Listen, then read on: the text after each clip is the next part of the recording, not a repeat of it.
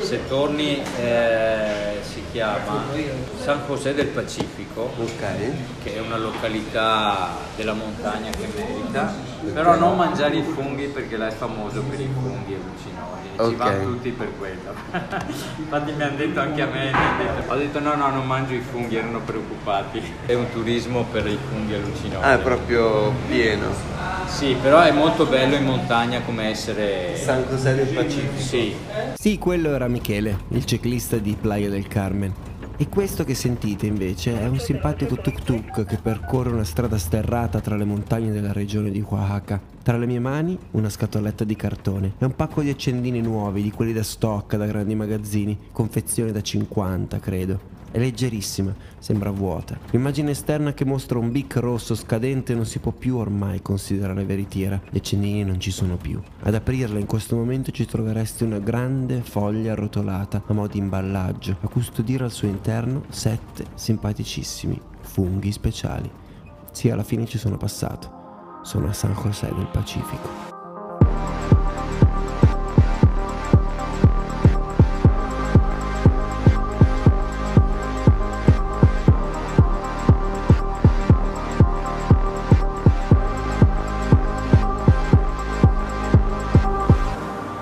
Sono Andrea Mazzoleni e questo è 51 litri. Non puoi portarti tutto sulle spalle, l'idea è quella lì.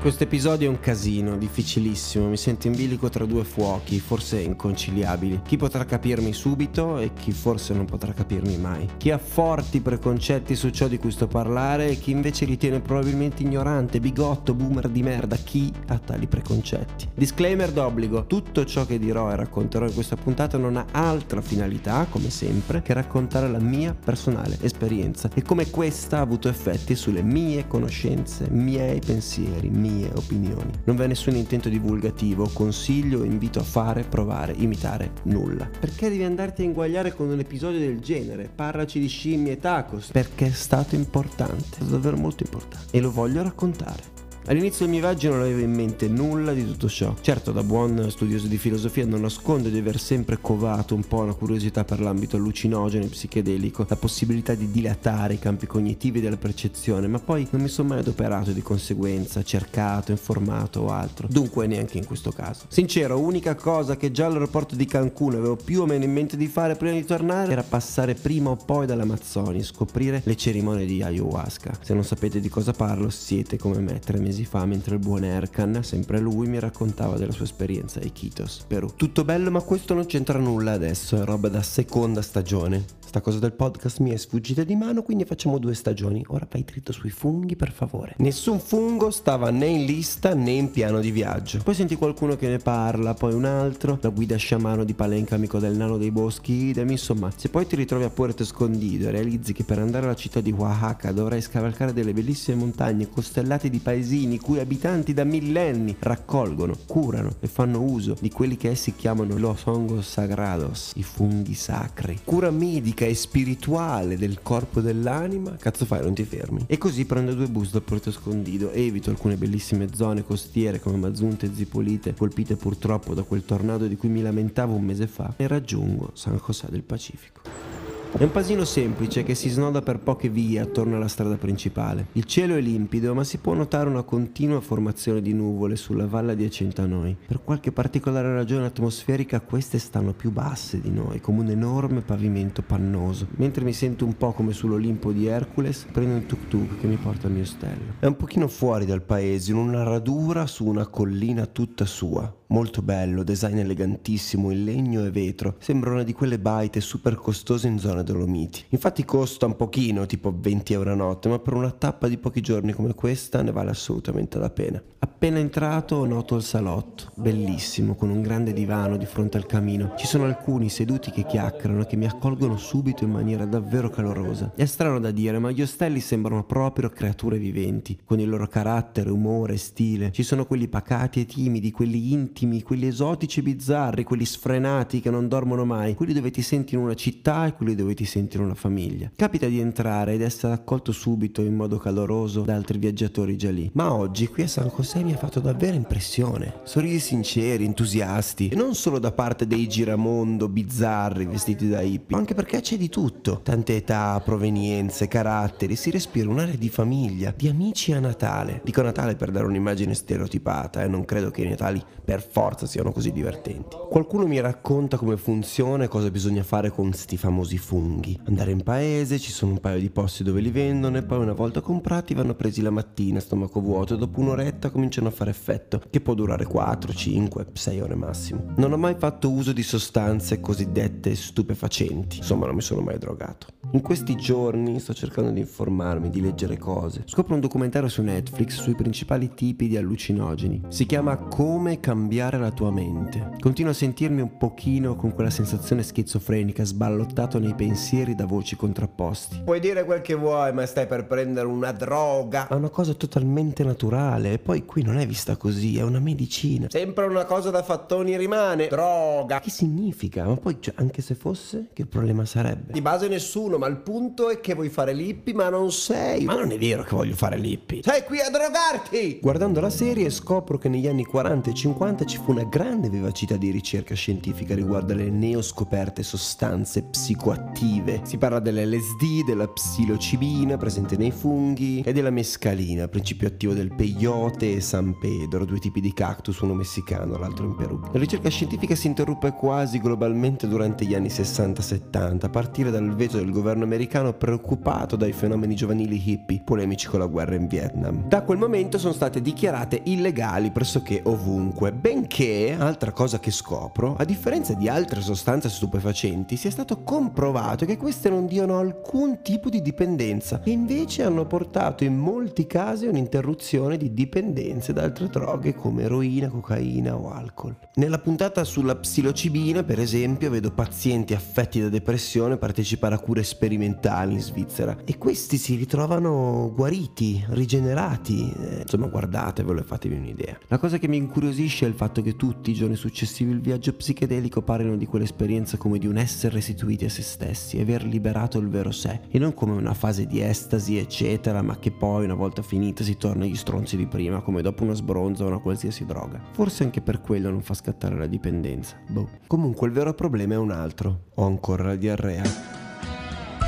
Negli ultimi giorni la situazione pare essere peggiorata. L'idea di mangiare dei funghi crudi così al volo non mi pare adeguatissima, soprattutto perché poi non so bene cosa succederà e non mi va di avere la paranoia di dover cercare un bagno nella foresta mentre vedo draghi e folletti volanti. Così mi prendo un giorno in più a dita ferra per il recovery. Questo stello è meraviglioso, mi sveglio in un piumone morbidissimo mentre il sole intenso diffonde vivacità cromatica tutto intorno. A colazione Marta ci parla dei suoi piani per il pomeriggio. È peruviana, insegnante di yoga a Lima. Quando parla si nota un spiccato accento spirituale religioso. Ci invita a fare il temascal. È una specie di pratica cerimoniale tradizionale in cui ti ficcano in una piccola glu di terracotta, accendono un fuoco dentro. Di base una sauna potentissima in cui quasi muori, ma poi alla fine no, e stai meglio. Ci penso su, potrebbe non essere male, magari sudo tutto quello che altrimenti cagherei. Ci aggreghiamo io, un ragazzo irlandese e un austriaco, ottimo cast. Il posto del Temascale è bellissimo, con ponti colorati, un'altalena gigante, delle sculture buffe a forma di fungo, stile abitazione dei puffi. Ci svestiamo, rimaniamo in costume ed entriamo nel piccolo cavernino.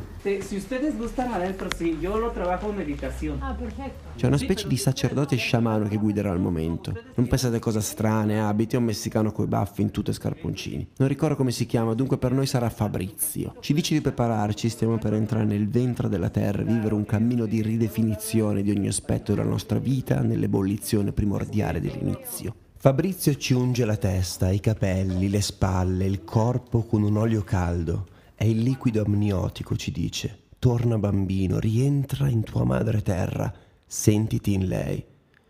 Passeremo un'ora in quell'utero di fuoco e sudore, seguendo quattro fasi differenti in un climax di profondità psicofisica. Riaffonderemo nei pensieri e affetti legati alla nostra famiglia, poi passeremo agli amici e agli incontri significativi della nostra vita e successivamente a quelli che consideriamo nemici. Ogni volta leggiamo una specie di formula differente, adatta al momento che dobbiamo affrontare. Fabrizio ci invita a pensare intensamente a quei volti, a rifissare gli episodi focali, il bene che hanno portato, ma anche perdonare i dolori, le incomprensioni, le tensioni, sudare tutto, liberarsi da ogni peso che sentiamo gravoso nel nostro spirito. Erbe e aromi diversi, rovesciati nel focolare, scandiscono ogni passaggio. Marta intona canti e preghiere di ringraziamento, di pace. Dopo un momento sui nemici e il perdono di riconciliazione si arriva all'ultima e definitiva parte. La morte dell'ego. Uccidi il tuo io, liberati da ogni pressione, immagine, costrizione che hai creato su di te. Il caldo è sempre più forte. L'amico austriaco a un certo punto molla e chiede di uscire. Io resto concentrato sul respiro, sempre più umido e denso. Muori, uccidilo, matalo. Mi rannicchio con il capo tra le gambe fradice per raccogliere brandelli di ossigeno apparentemente più reperibili avvicinandosi al suolo. Sono un feto di sudore, gli occhi lacrimano, tutto cola, sento sciogliermi nel fuoco della terra. Uccidilo, muori. Marta canta sempre più forte, viene da urlare, liberare suoni di sfogo, di liberazione. Matalo!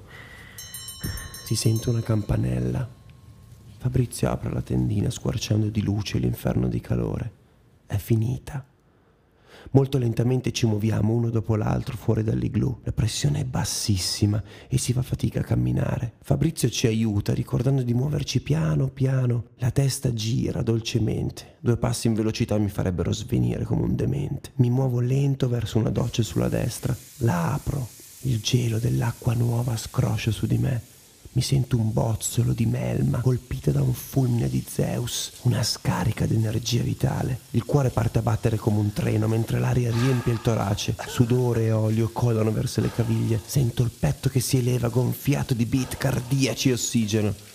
È la rinascita. Molto bello. Ci rivestiamo belli freschi e rigenerati. Fabrizio chiede se abbiamo bisogno di funghi. Io stamattina non mi ritenevo del tutto guarito, ma ora mi sento molto meglio. Sono abbastanza fiducioso di poter riottenere a breve una regolarità intestinale, dunque penso, vediamo sti funghi. Poi Marta è contentissima e super grata per l'esperienza, Fabrizio. Dunque lo seguiamo. Ci porta da una signora, sua moglie. È lei che si prende cura dei funghi. Come ti chiamas? Alma. Alma. Andrea.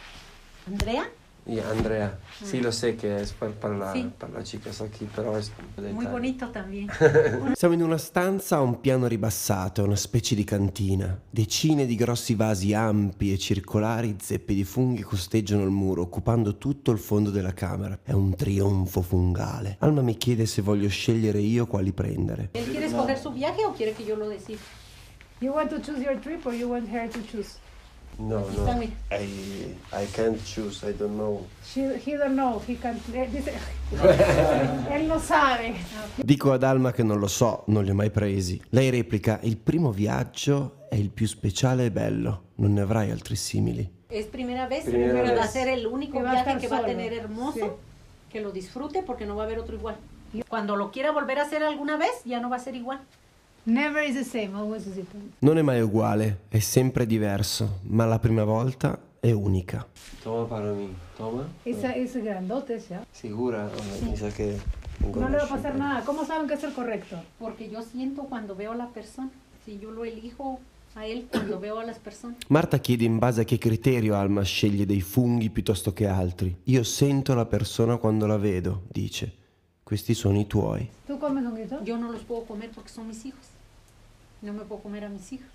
Yo los cuido, yo los siembro, ellos van creciendo, hablo con ellos, eh, van a curar a la persona y están Li mangi anche tu? chiede Marta. No, io non posso mangiarli. Sono i miei figli. Io li curo, li faccio crescere, parlo con loro, che curino le persone. Que no te ti. Oh, dovevo comprarli da te, esplode Marta. para la próxima vez. Ya ves. Poi mi passo un gruppo di sette funghi, uno molto grande, gli altri sei più piccoli. Sto sicura, esto è bello grande. eh? Sí. No tenga miedo, muy no, bonita experience. Chiedo se vadano mangiati tutti assieme. Dici di sì. E tu raccomendi che comer todo, Todo, todo, junto. todo Sí, para junto. que sea el viaje completo. Es fuerte el viaje. No, Non es Va a fuerte. ser- o sea, No. sí, pero va a ser al modo que él lo trabaje. Ok. Y no, no tenga miedo de comer Con todo. Tiene que ¿no? comerlo todo, exacto, para trabajar. It's a it's healing journey. It's not for fun. Chiediamo se il viaggio è forte, dice di no, o meglio, sì, ovviamente è intenso, ma non forte nel senso brutto del termine.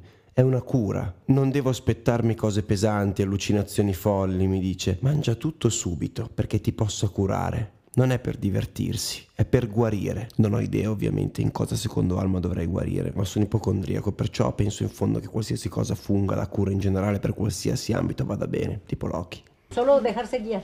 You just let Fatti condurre dei funghi, permetti al loro spirito di guidarti. Solo deja que el espíritu del hongo te guíe. Sí. Va bene. Bueno, lindo viaje entonces. Gracias. Vamos a volver. Se ti farai guidare, il tuo viaggio sarà meraviglioso. Questa è l'ultima cosa che mi dice Alma. Perfecto. Solo se deja guiar y todo va a ser bonito. Gracias, Alma. Feliz viaje. Wow. This is this is beautiful. Looking at her eyes. She's beautiful. Sí, I am super happy that you have this mushroom Me too. her. Usciamo. Ho una scatola in mano, sì, è quella degli accendini. Alma me l'ha data per tenerli al riparo. Stasera dovrò idratarli con un goccio d'acqua e non farci nulla domattina. Io non so bene cosa passi ora per la mia testa, è tutto così assurdo, sorrido come un ebete. Il fatto è che sento una fiducia smodata per questa donna. Se mi avesse detto stai 5 minuti su una gamba sola, canticchia la sigla di Pingu e sarai felice, io credo che l'avrei fatto subito. Wow. Un tramonto strepitoso colora di fuoco le nuvole ai piedi delle montagne sotto di noi. Sembra di stare in un sogno. Ciao. Chi era? I really love this place. Prendiamo un tuk tuk e filiamo in ostello. Si passa una bella serata, si cucina, si sta insieme e finalmente si va a riposare. Per la prima volta da due settimane non mi fa male la pancia.